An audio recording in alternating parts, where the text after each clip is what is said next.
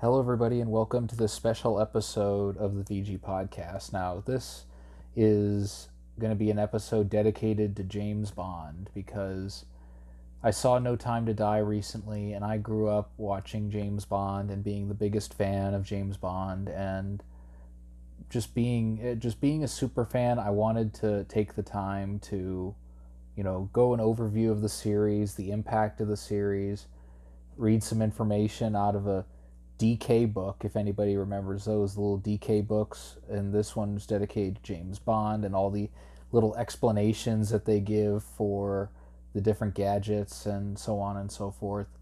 So, I mean, let's I guess let's just jump right in. James Bond was a series that started with Dr. No back in 1964, if I remember correctly. Oh, 62. Sorry, 62. Correct. A correction. Dr. No came out in 1962 and it was just another book adaptation. Nobody knew it was going to be like a mega huge media franchise. They were just trying, they found a book and they felt like it would be a good movie. And so they wrote a script and got it made. And it was, Sean Connery was cast in the role and people absolutely loved it. It was a, it was a very stylish movie, a very a very um, an, an entertaining movie, but also like an engaging story and an engaging villain. And so that movie, like it, that's what started the whole like the whole series. But it would take a few more movies before they would have their really really great film. Because after that, after Doctor No was From Russia with Love, and From Russia with Love was a movie that I personally appreciate um, but it was kind of glanced over a little bit. It, it was good, but a lot of people were just kind of ho hum about it.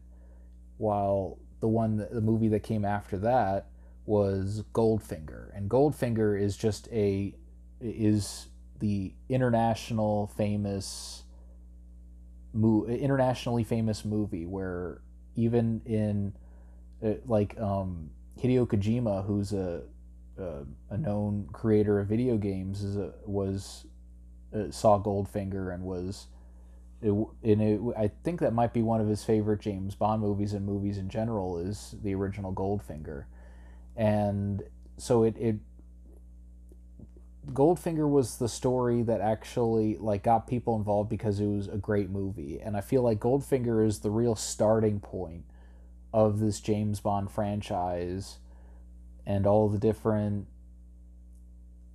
adventures that he would go on as he would continue throughout the years. So in the it, I'm I'll try to um, remember uh, because I've seen every single one of these, but I remember like bits and pieces more fondly than others. So I'll recap the stuff that I remember from Russia with Love. That was where he had to get a hold of uh, well he was being hunted by this assassin who was training in the beginning of the movie. I distinctly remember that the training sequence where it looks like it's sean connery but it's not actually sean connery which was a funny little special effect because if you actually like watch like the scene sean connery is the character playing that but then when the character gets taken out and they show the quick shot of him getting the mask taken off, it looks nothing like Sean Connery. It looks like a person wearing a mask. So it was a it was a little. It, it, the this again this is 1963 when From Russia with Love came out. So you know they had the they had the budget they did. Um, the reason that why some of that doesn't ring because I remember like the train sequence and I remember it having to do with some kind of um, like some kind of uh, device that uh, is being sought after by the Spectre organization. Again, my with from I, I need I do need to watch From Russia with Love for uh, uh, since it's been a while, but I it's one of those where I remember like certain action scenes more than the actual specific plot because a lot of these Bond movies the villain, it's another variation of trying to take over the world or getting some kind of thing that would cause an international incident or some kind of major global issue, and Bond has to come in to stop it. That's basically most of the Bond movies, except for a few deviations. So moving on from Russia with Love is Goldfinger. Now Goldfinger, I mean, this this is I think the reason why I remember Goldfinger more is because he had um, the villain had a true motivation for taking on James Bond. And he was he it's not like he was trying to deliberately take on James Bond directly. He was just one of the people who's after him and trying to stop his plan to rob Fort Knox and all the gold out of Fort Knox. But the twist is is that it's he's not actually trying to rob it. It's that he's trying to go in there and plant a radioactive device that would cause all the gold, U.S.'s gold supply, to be irradi- uh, um, basically be covered in radiation for hundreds of years, causing the price of his gold to go up. So, what's it, what seems like what starts off as you know, when you if you've never seen the movie, it'll start off like, oh, here's another Bond villain trying to you know, steal a bunch of gold, but it actually turns out no, he's not trying to steal the gold. He's trying to basically cause the price of his gold to go up, almost like a like a sly stock move. Like it's basically like manipulating the stock market in a very like like criminal way, obviously.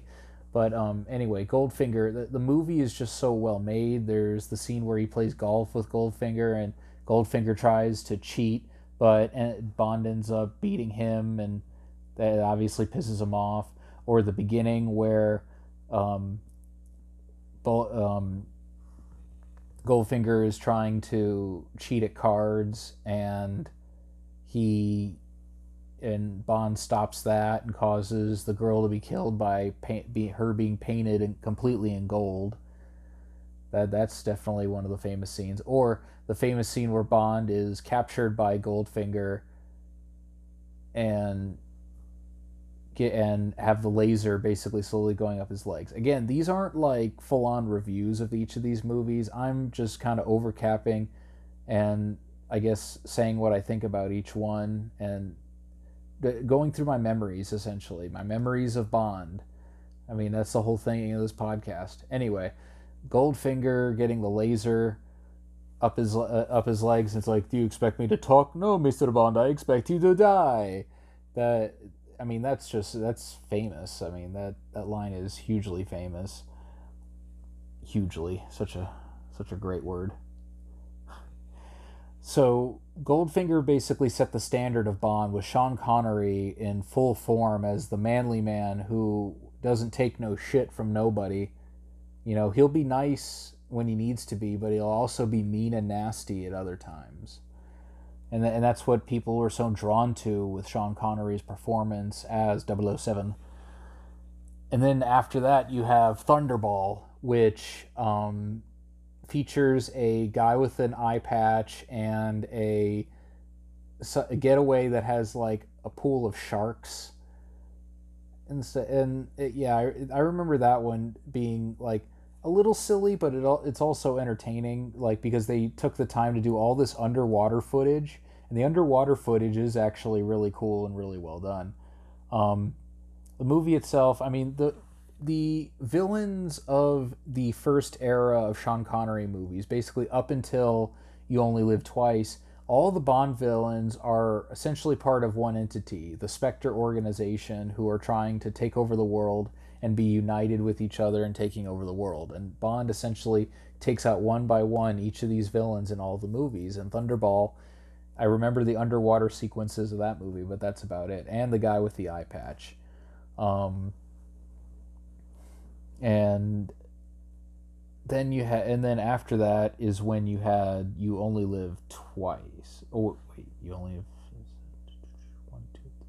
Yeah, you you only live twice and um, that's the one where uh, Bond actually finally gets to meet Ernest Blofeld, the guy who's in charge of uh, uh the entire organ, the Spectre organization, and that famous performance by Donald Pleasence with the scar over his eye that became spoofed in Austin Powers and all kinds of other uh, media like Saturday Night Live sketches. and that one I that one I remember um, very um, very little from as well, only because there it was a lot of um, well I, I do remember some things. Bond having to train in um, in Japan where he, he's like has to learn like certain martial arts. And uh, oh yeah there is that really kind of kind of weird cringy part where they disguise Bond as looking Japanese, and all they do is just like sort of slant his eyes and mess up his hair a little bit. And I thought that was kind of, I mean, yeah, the, it's definitely a product of the the '60s when it was made. '67 is when You Only Live Twice came out, and um, I I remember that, and I remember the final sequence with the like uh, that big that big um, um, that that big set of of the hidden um, I believe it was hidden in a volcano, the hidden fortress of Blofeld. I, I distinctly remember that, but that was one of the that was one of the kind of that was when it like Thunderball and You Only Live Twice is when the series started going a little bit more like ho hum. Like it, I need to stop. I need to stop using the word like. Um, it it's when it started the series started becoming more dry and people are wondering like when the series is going to end because when you get up to four or five movies most people are like ah, it's not going to be as good as this. It's not going to be as good as this. And i do have the um the dk book so i i can refresh my memory on everything. Okay so thunderball Oh yeah, D- Domino, that was the Bond girl. Emilio Largo, the Pyrical Spectre number two, was proud owner of the luxury lot, a huge house, and a massive ego. End quote. DK. James Bond. I'll I'll I'll mention here and there when I'm uh, reading off this book. Let's see here. A NATO Vulcan bomber carrying two atomic bombs had crashed in the Caribbean. To make a serious situation even more critical, Spectre then informed the British government they had hijacked the plane's cargo. Oh, is that the one with the um, them taking off the rocket when it's on top of the airplane flying through the air? Okay, I, I do remember that. And then, yep, the sharks, the pool, the sharks. And they have this whole diagram in this DK book about the disco volante of that movie of Thunderball, where it's the whole interior of the boat and what it looks like. And I remember as a kid this just being the most fascinating thing ever. Uh, and, and, then back to You Only Live Twice, which is where we're at in the discussion of the Bond, or the overview of the Bond of every single Bond movie. It, the Blofeld is the biggest um, thing to remember of this movie. You finally meet him, and Donald Pleasence is absolutely fantastic. Um, everything I'm looking at here just doesn't really. Yeah, they're they're launching a hijacked U.S. spacecraft. They blame the Russians and so then now they have to get it back. So yeah, you only live twice. That's when it starts. Yeah, the volcano, the the lair in the volcano. That's right. You only live twice had again a few only like highlight moments when um when in of goodness besides when the movie uh, the movie itself was kind of you know, back and forth. Again, I like all the James Bond movies, but some are definitely better than others. And after after Goldfinger, Sean Connery's kind of starts falling into a type almost, like we like it's one that, we, that has been seen before, and and I think that's why Sean Connery was uh, did step away as James Bond and that's when they went into On Her Majesty's Secret Service, which is the only one with George Lazenby, which I won't talk much about that one, but that one's a pretty lame movie in many many ways. But the big one is that George Lazenby is just not that charismatic of a person, or as a on-screen personality. So, I mean, it, it just it just doesn't stand out. I remember there there's a the there's a there's a ski chase in that, and there's a big the big villain fortress at the top of a snowy hill. It, it's it, it's it, it's definitely on the excess uh, um, side, and apparently the villain is Ernest Blofeld of that one, but the actor changed out, so I, mean it, it was it was it wasn't as it, for many reasons it wasn't as easy to take on Her Majesty's Secret Service so ser- so seriously, but but I guess it's I suppose it's more serious than the next one. Diamonds Are Forever. Diamonds Are Forever is it's not a great Bond movie, but at the same time, it's entertaining nonetheless. It it, it has James Bond having to go after Ernest Blofeld once again, once again, and also once again played recast as a different actor, and this whole scheme of him pretending to be Willard Whyte, who's this big ty- tycoon and basically took over his organization, and then got these two. Um, these two hitmen to go after James Bond through the whole movie. And it, and Bond's in Las Vegas. That's one big thing that I remember. He gets in a big car chase with cops. That was funny. But that's a that with Diamonds Are Forever. That essentially caps up the official Sean Connery era of James Bond. He did later do Never Say Never Again, but that movie was done by a different company. It was more of an offshoot. Warner Brothers was trying to take advantage of a, of a gap in the rights where, um, for a brief period of time, you could make a James Bond movie, and it wasn't like totally exclusive licensed under, you know, Barbara Broccoli and Eon Productions and. I mean, nowadays it's like almost every stu- major studio has some involvement in the newest James Bond movie. It, like no Time to Die when I saw it was it was like let's see here MGM, I think Universal Pictures, and even Warner Brothers I think maybe. Like that like there's there's a lot of money in these James Bond movies uh, because of what's happening over the years. But anyway, back to the retrospective. So after Sean Connery left in Diamonds Are Forever, that's when it transitioned over to the Roger Moore era of and ba- I'll, I'll basically say all of his uh, all of his movies and then um, and then talk about each one of them briefly. In Roger Moore's era, you had Live and Let Die, Man with a Golden Gun. Oh, hold on just a moment. Sorry about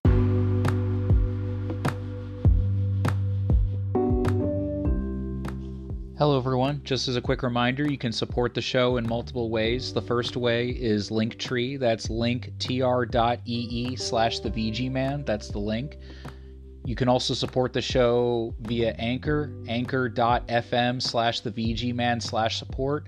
And finally, you can also support the show via patreon.com slash the VG Man. And on Patreon, you get the exclusive benefit of getting early access to my podcasts all support is greatly, greatly appreciated, no matter how big or how small.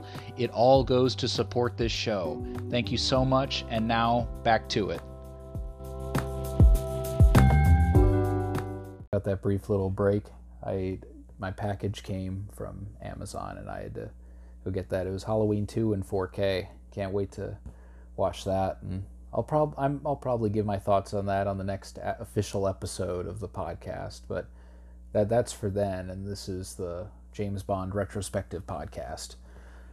Um, so we were at the Roger Moore era, and I was listing off all of his movies from started. He started with Live and Let Die, then Man with the Golden Gun, and The Spy Who Loved Me, then Moonraker, then From Your Eyes Only, Octopussy, and A View to a Kill.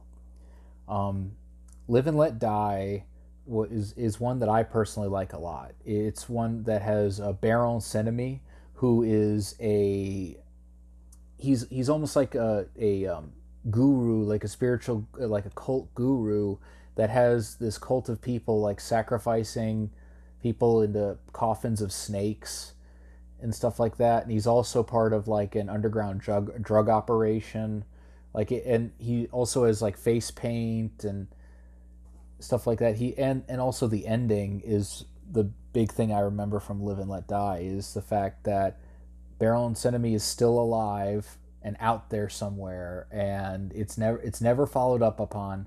It's never talked about in Bond again. I mean, I suppose they might have uh, like might have been trying to have him come up as a follow up villain, but I I don't. It just doesn't seem like that might have been the case, and that's just me specu- speculating. But it's one one of the only Bond movies where the villain is alive in the end, and it's it's never really like I mean not, not let me rephrase alive and well like not, not arrested or something like that because Spectre which came later involves Bond capturing instead of killing. Um but any but anywho yeah live and let die has some re- really interesting it, it, it was during the 70s and so that's when it was infused infused with elements of black exploitation where James Bond had to go to downtown, um, I believe it was New York or Chicago, and the scenes of him walking down on the street are like out of a black exploitation movie where you know the the music is is a little funky and he he, encounter, he encounters some people who want to mug him and stuff like that and the um, the underground drug operation stemming from like a um, like a voodoo trinkets shop. It it's definitely like a very interesting and a very entertaining movie visually and story wise. Um, it's a it's a little something different with Bond, with Bond movies. And so after after Live and Let Die comes The Man with the Golden Gun. And The Man with the Golden Gun is one that I personally have affection for even though it seems to have not been really well reviewed or re- well regarded because the big thing that people remember is the Golden Gun and um, Scaramanga, who was played by the legendary actor Christopher Lee. And but that final sequence where he's going through that sort of maze trick trick um, sideshow thing that's in Scaramanga's fortress, I just thought that was entertaining. I thought that when Bond goes to see the sumo match I um, I thought that was entertaining when Bond has to do that car chase with um, with uh, Sergeant J. W. Pepper, who's essentially a takeoff of um, of uh, uh, Smokey from Smokey and the Bandit. Um, you know that sort of sheriff who's like, "I'll tell you what, god dang it!" he is that, you know, chew like almost like he's chewing like, like even when he's not chewing tobacco, it's almost like he's chewing tobacco, like toxins, sort of that way. Um, that great stunt, a practical stunt where they completely flip a car over over a river. I like that. Um, and then of course uh, the golden gun itself, which is assembled from a cigarette lighter, that was fantastic. I just, I just have a lot of affection for Man with the Golden Gun, and I feel like that's one that people should watch if they haven't seen it and the ne- the after that came The Spy Who Loved Me and Moonraker, and I talk about both these at the same time because they're almost like a two-parter in the in the fact that Jaws, the famous villain from the James Bond movies, is those are his two appearances, and he's basically like a recurring villain through it. And the Spy Who Loved Me, I honestly, I, I the that one I remember more because uh, uh, that was the one with Barbara Bach, who as the um, Bond girl, who's now the wife of Ringo Starr, if I remember correctly. Yeah, uh, she's married to Ringo Starr. Um, yeah, I remember her. She's very attractive. There was, um, the I think the villain has like a base underwater. Like that. That's one that I would have to rewatch because it, I only I remember very little from that. Moonraker, I definitely I definitely remember the final the final sequence where they're up in space and when Jaws chases them, I th- believe in the sky when he skydives. Yeah, I think Moonraker is the one where Jaws skydives with James Bond trying to get him. I'm almost certain, and that is entertaining. So Moonraker is definitely better but basically with those two movies jaws is the big thing that remember the big tall guy with the metal mouth and he could basically kill you from biting you which doesn't doesn't fully make sense because like okay it's one thing if he bites you on the neck because obviously there's something there but apparently if he bites you anywhere on your body it's instant death. And it's like so wait if he bites me on the arm it wouldn't just sever my arm or something? It would just i would die instantly? Was it poison? Again you're not supposed to think about that too much apparently. So moving on.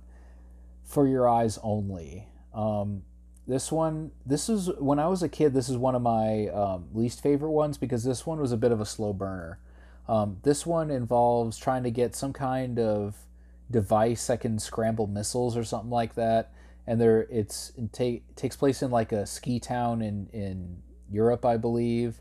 And there's some uh, there's some really funny dialogue with Roger Moore and this little girl who's trying to say not the not not like little girl, but like like teenage girl trying to seduce James Bond and Bond and Roger Moore is just looking like what the hell? Like like that that scene is really funny. When um the the I I, even remember a couple lines of dialogue. There's um um she uh, the girl's like wanting James Bond to come to bed with her but he's like you know I don't uh, you know I don't want to do that because I don't think your father would approve. And she's like, "Oh, him? He thinks I'm still a virgin." And then he just has this big-eyed look and he's like, "Okay, well, why don't you get your clothes on and we'll we'll go get an ice cream." I don't know why, but that line always cracks me up whenever he says it because he's delivered it like he has a he has this look on his face like, "What the fuck is she talking about?" oh man, I love that part. But yeah, that that one's fairly entertaining though. It, that one's definitely fun. I, I I gave it a lot of crap back in the day, but you know I honestly wouldn't give it the same crap now. I would give Octopussy some crap, but I honestly don't even remember that movie. Besides the horrible final scene where Bond has to disguise himself as a clown in order to get to this get to the center of this like carnival to stop a bomb from going off and killing a bunch of like world leaders or something that one was uber uber silly. That like that one was that one was too silly. It was just it uh, it it Roger Moore's movies were always kind of silly, funny, but that was when it was stepping too far into into that territory. Then after Octopussy, you have A View to a Kill, which is memorable for sure because even though the movie is very silly, and it's not exactly that great of a movie because you can tell Roger Moore is much older. But Christopher Walken as the villain, um, uh, Max Zorin, and you have uh, Mayday, who is his accomplice, and very uh, two characters who are very distinctive and memorable, and you have this whole plot to take down the dam uh, to to flood it was like flood San Francisco which is the leading maker of of chi- of microchips and one and basically causes the the the microchip market to be like to to be crippled essentially. It again, it's a bit of a silly plot because like the whole basis is that the the people eh, the the people who are in like um, Silicon Valley, that's it, Silicon Valley. The people who are in Silicon Valley are the ones who are buying computer chips. He'd be the one who would want to sell computer j- chips to once this shortage happens. And so he can sell his computer chips to them so why would he flood them? It's it's again, it's a question that you're not supposed to ask from a movie like this, but it's one that if you think really hard about it, you're like, wait, what? Why is he doing that? But it's more memorable because of those two actors, uh, those two villains, I'd say uh, rather, and the final sequence where they're on the um, on the Golden Gate Bridge, and you know they're hanging off and you know oh is he going to fall off into the blue screen that's behind him? Um that's it that's the last one of roger moore's era and that one was and that, and that one was silly definitely. A bit a bit too much on the sillier side. Um, ne- next is the Timothy Dalton era of Bond movies, The Living Daylights and License to Kill. The Living Daylights is another one of those okay ones. Um, I remember a few scenes like the um, the woman who has the cello, um, who plays the cello, um, and I think, and it also had that catchy tune from a-ha, um, as the as the Bond opening, but it was the Timothy Dalton Bond movies are not they're not cursed, but they're doomed because everybody wanted Pierce Brosnan. Everybody, it, it was like how nowadays how nowadays everybody was talking about Idris Elba for a while. That absolutely has to be the next choice for James Bond. Back then, everybody's choice for James Bond was Pierce Brosnan, who was on this TV show Remington Steele, and everybody's like, "Oh, he should be Bond. He should be Bond." And they wanted to get him for uh, for the Living Daylights, but they couldn't get him, and so they got Timothy Dalton Timothy Dalton was ho hum about doing it, but hey, you know, act, a gig's a gig, and he did it, and you know that was going to be his only one.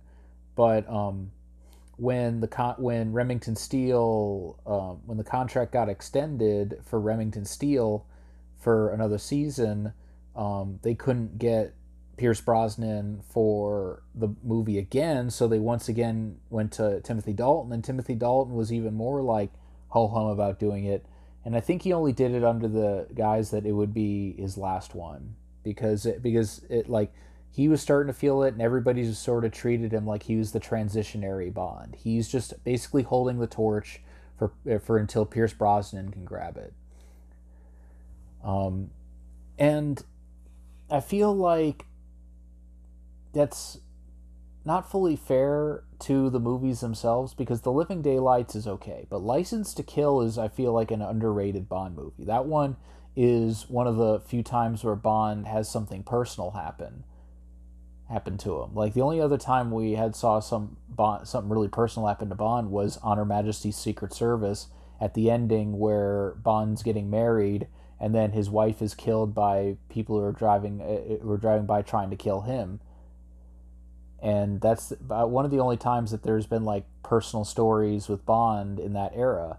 And so, License to Kill having him losing his license to kill, hence the name, and having to go renegade to avenge his friend who was uh, who was had his wedding and shot up because of this because he busted this drug lord and the and it's a it's a very raw and um, much more down to earth James Bond movie than you get before. There's this great final chase with this big oil tanker at the end that's really really good.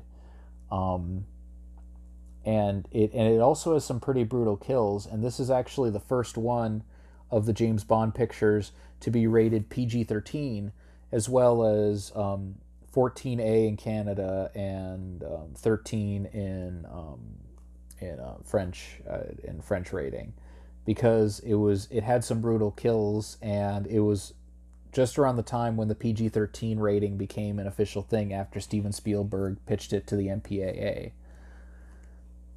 But then after License to Kill, you get to the era that I grew up in. My the, because the all the other Bond movies I had seen because I had rented VHS tapes from the library or rented the VHS or the DVDs from Blockbuster back in the day just so I could watch all of them bit by bit by bit by bit by bit. And but I grew up fully into the Pierce Brosnan era because I was a big gamer and I played GoldenEye and GoldenEye is how I made that step into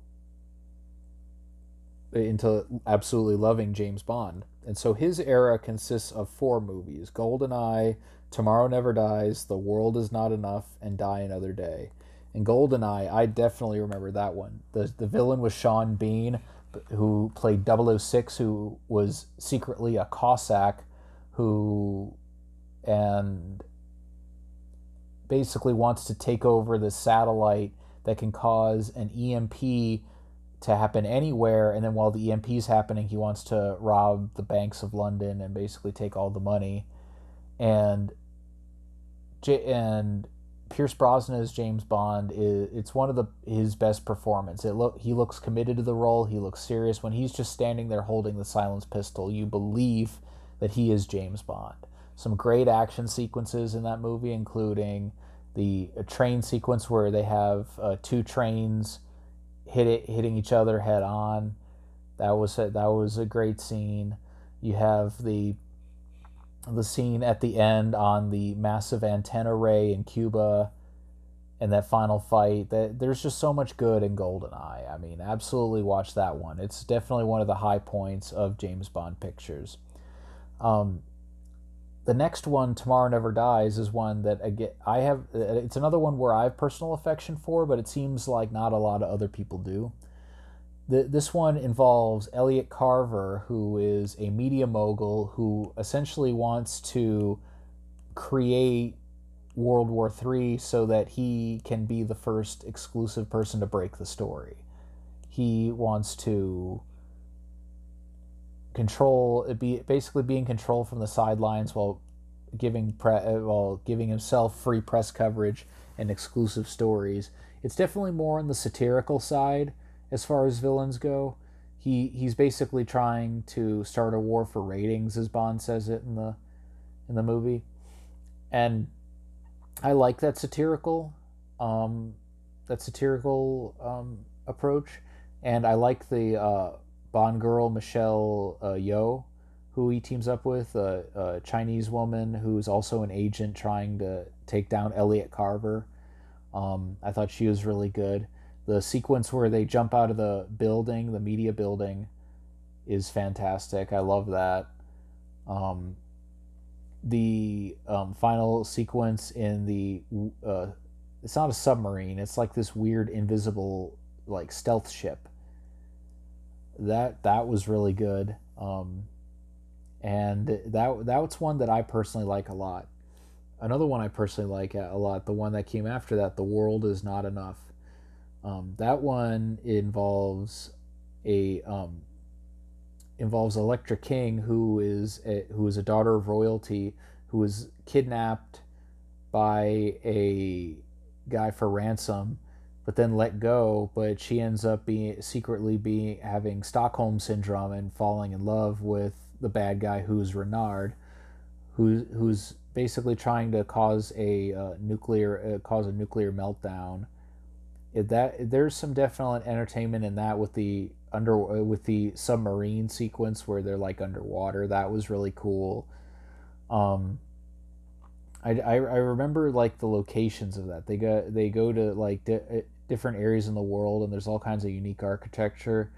And you also have Sophie Marceau as the bad Bond girl, and then you have Denise Richards as the good Bond girl yeah, th- there's definitely a lot to like in The World's Not Enough. Very entertaining, very good Bond movie. I can't, I can't, like those, like the three, the first three Pierce Brosnan ones are just great.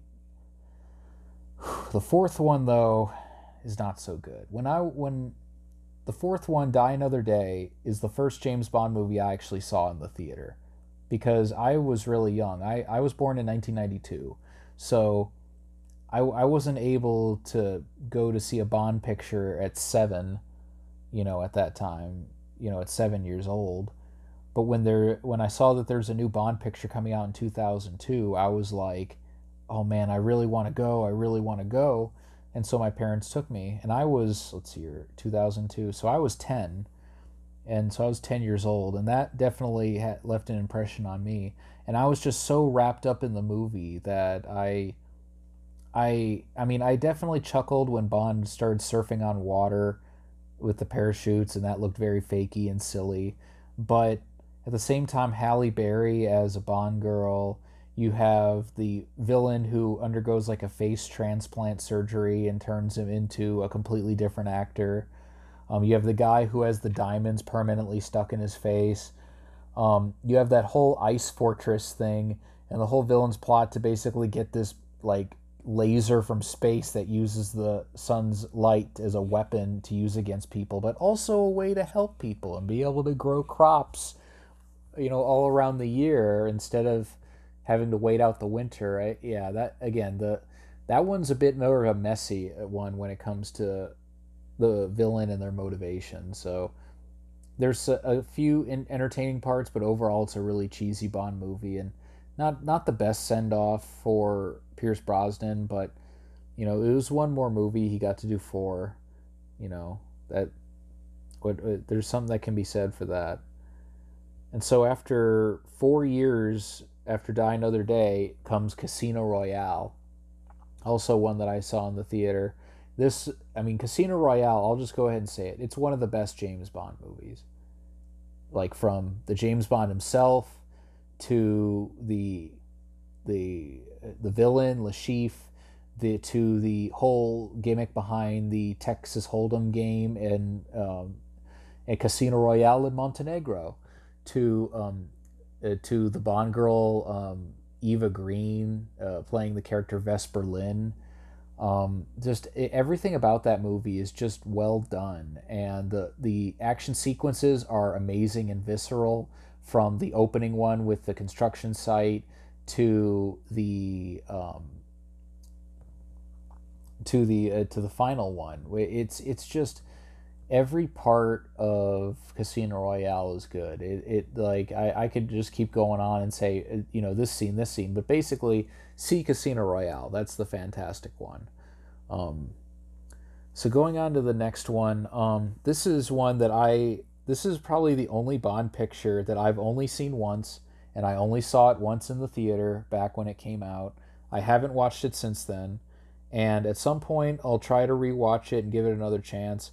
But Quantum of Solace, I just didn't. I just, I don't, I don't know what it was. That movie just sort of, it was a big meh. It it was the only time I'd really been disappointed by a Bond picture. It did. It felt like a messy story that didn't fully make sense. I didn't fully get it you know there's some you know you know um you know the bond girl in that movie is very attractive but i i couldn't even tell you what the whole plot's about uh, about. Instead it's like it involves oil or something like that but that's all i can really say because i barely remember. All i remember is the ending which is basically sort of like more of an epilogue to casino royale than it is a conclusion to quantum of solace.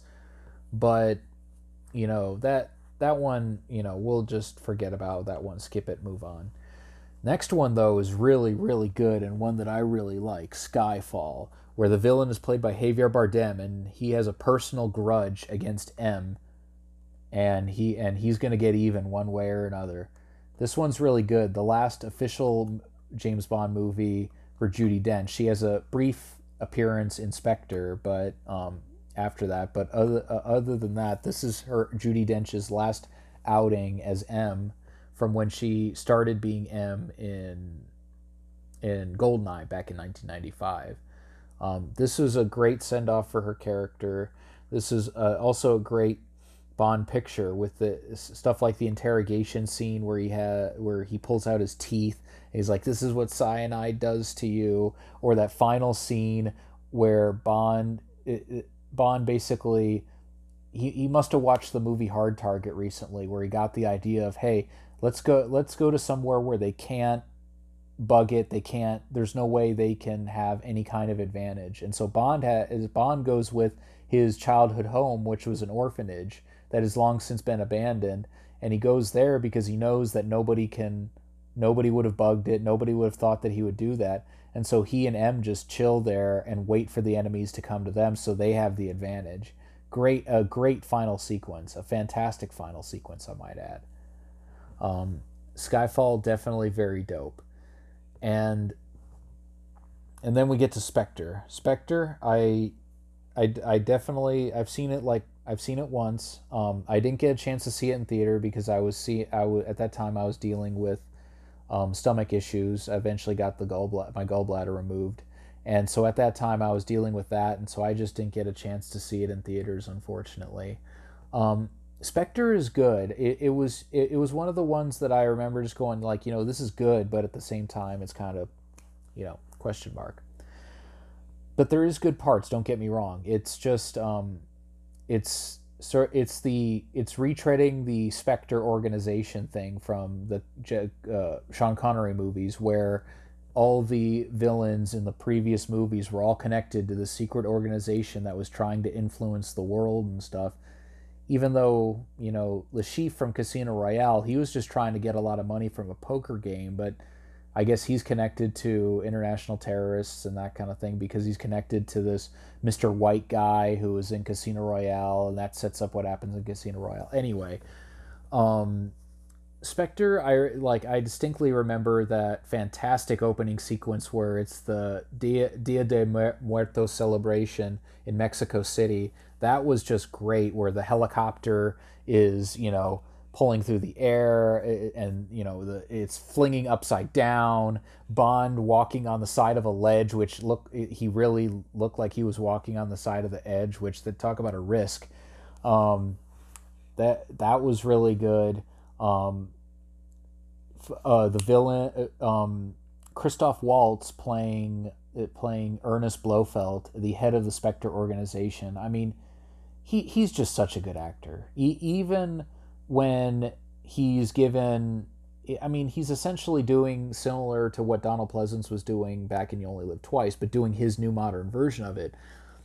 He is good and that he's good as that character. I wish there was a little bit more of him in the in the picture, in the movie itself. We do get a little bit more of him in No Time to Die, which I'm about to get to, but at we overall we get the um, we get the amazing opening sequence, and then we have a great performance of Christoph Waltz as Ernest Blofeld, and one of the few Bond villains that doesn't get killed. He gets captured at the end which sets up him being in No Time to Die, which after all that talking and all that rambling about all the different Bond movies, I'm now here. Now, time for the review of No Time to Die.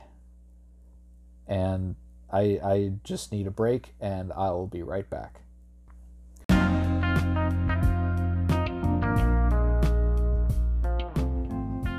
Hello, everyone. Thank you for listening to the show so far. I just want to drop in a quick reminder that you can now buy merchandise to support the show. All you got to do is go to teespring.com slash the VGman dash merch. That's teespring.com slash the VGman dash merch. I currently have a t-shirt on there now, and I'll be adding more merchandise in the future. So feel free to go to that website, check it out, maybe get yourself a shirt and support the show. Thank you so much, and now back to the show.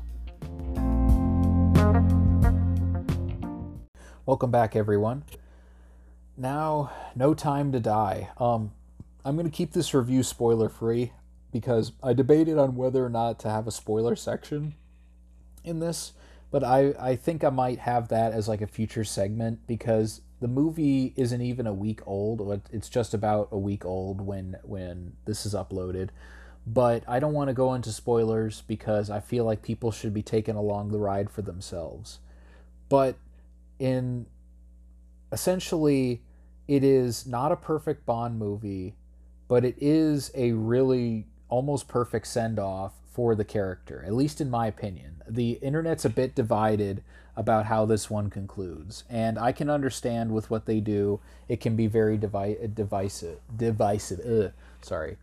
Um, so the what the movie is the last outing from Daniel Craig, um, and then they're going to start casting for a new James Bond next year. And there's already the internet's already talking about who they're going to cast next. But um, I just like the Daniel Craig era of movies is one that I not only grew up in, that I was able to appreciate. I mean, yeah, they weren't all perfect. Quantum of Solace wasn't very good, and Spectre was okay, but Skyfall and Casino Royale were really good. Um, I would put this one closer to Casino Royale and Skyfall than I do the uh, Spectre and Quantum of Solace. Um, but it's definitely imperfect. The issue with No Time to Die is essentially the middle part of the movie. The middle part of the movie has a, a jumbling of subplots, and some of them are interesting and work, and other ones are kind of like, what's the point of that scene? Like the, there's a scene where they go and they go to Q's house unexpected because they need his help finding a piece of information, and you know he's he's a little upset with them because he's about he's about to have his boyfriend over for dinner, and they interrupted him, and it's it's this like few minute scene that's just like okay that was literally just to get this little piece of information. I don't I don't like it, it, there's certain parts where it's like little little scenes that i don't necessarily feel like need to be in there. They're just like little detours. Like um the sequence in, involving the secret meeting of the spectre organization that, that's all i'll say is it's well done. The action sequence is well done but the whole twist uh, the whole twisty do thing that they do with what, what happens is a, a, little strange, and I'm still trying to make sense of it in my head. But again, that this is the spoiler-free section, so I'm not going to go into that. Overall, I think it's a very satisfying conclusion to these series of movies that started back in 1962. I mean, think about that. We're near we're nearing 60 years of J- of James Bond pictures, and I mean, what better series c- can you really have than this? I mean, the movies, I mean, not all of them are great, some of them are silly, but they are have this consistent quality to them that I don't think will be quite matched. You know, there aren't many series that have this sort of people wanting uh, one of the few series where people want to see people are excited to see the 24th or 25th movie in the franchise you know it's one that has had consistent quality through the years to make them at least entertaining. Because, you know, I've skimmed over and talked about and said that some are better than others, and I've criticized some of the earlier ones and stuff, but I I mean almost all of these movies I could rewatch any day of the week and be entertained by because they just have that quality, that fine line between action, thriller, suspense, where there's some th- thriller elements, there's some action scenes that are really well choreographed, and there's some light comedic touches. And it's it's a series that will definitely remain in my heart for a long time. And having it be able to at least cap off with somewhat of an ending is just it's it's really nice. Not a lot of the other James Bond actors got an ending. You know, they just they got another one. You know, Pierce Brosnan Die Another Day wasn't really that movie wasn't really like a oh this is a final James Bond. It's just oh this is another James Bond movie. This one feels like oh no this is the final James Bond of this entire of this era, this long era of of James Bond pictures, and. I feel, and I feel like No Time to Die is a really good send off. I think Rami Malek, when the villain, when he's on screen, you know, he does well. I like the cameo, the scene with the cameo appearance from uh, Ernest Blofeld, played once again by Christoph Waltz.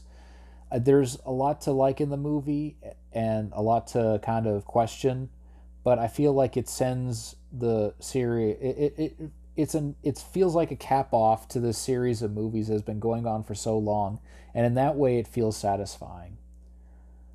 It it's just it's just crazy to me that we've reached this point where we're at a definitive conclusion for these films.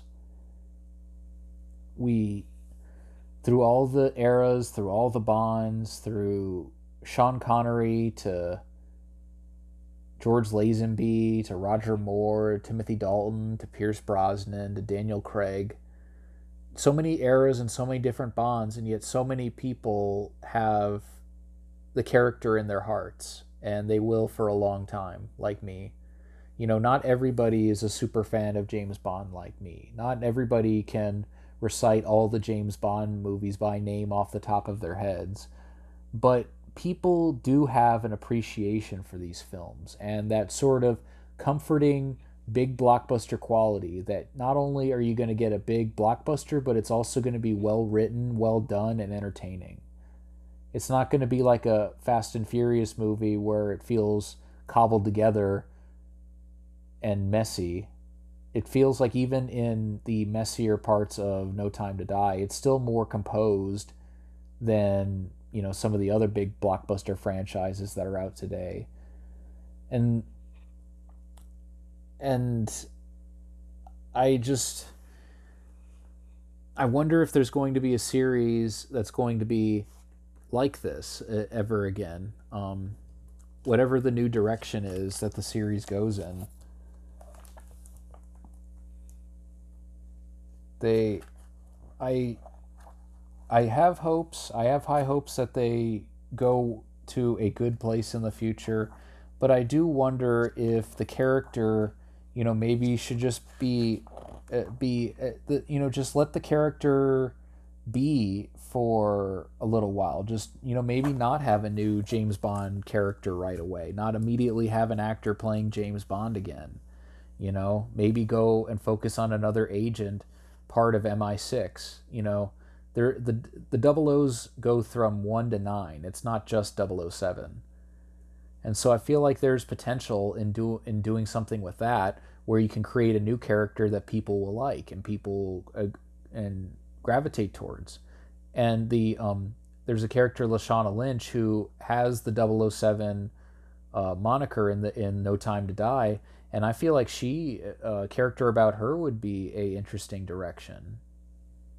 You know, having her being an agent of MI6 and having you know trying maybe if she can have her own franchise of movies. Because in No Time to Die she showed that she's like Daniel Craig in the fact she'll do enough of the stunts to make them look good. Because Daniel Craig doesn't do every single stunt in his movies, but when it's like a major like fist fight or gunfight or whatever, he tries to be in there as much as possible because that helps the audience be connected to what's going on. And it, since she's willing to do action sequences, I think that that would be a perfect way to send the character into somewhere good and somewhere new.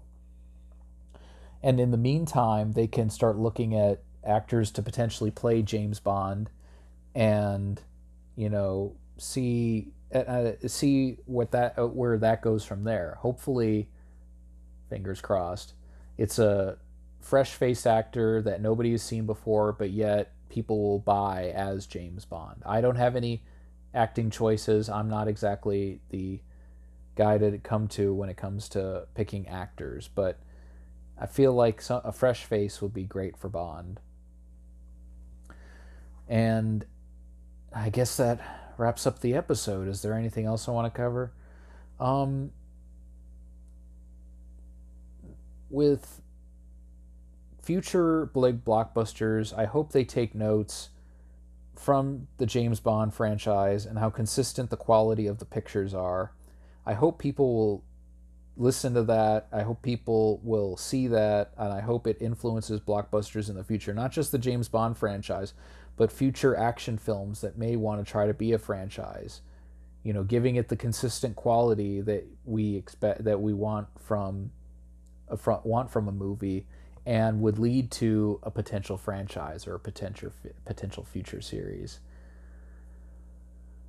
Okay, that wraps up this special episode. Thank you, everybody, for tuning in to my long winded rambling about James Bond. But I wanted to, you know, talk about the legacy of the character that had an influence on me in my chi- in my childhood. I always wanted to be James Bond.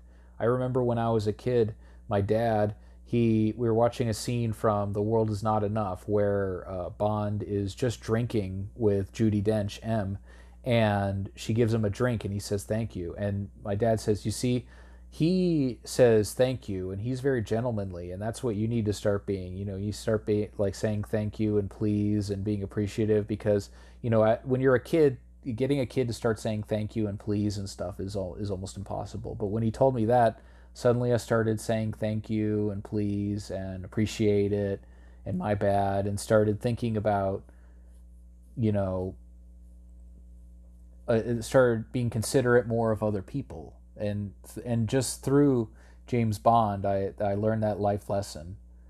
You know, I also learned the life lesson of keeping your composure from James Bond. Bond would never act out unless he needed to act out, unless he absolutely had to, and it, the world was on the line. Otherwise, he would be calm, he would be composed, he would evaluate the situation, and he would act.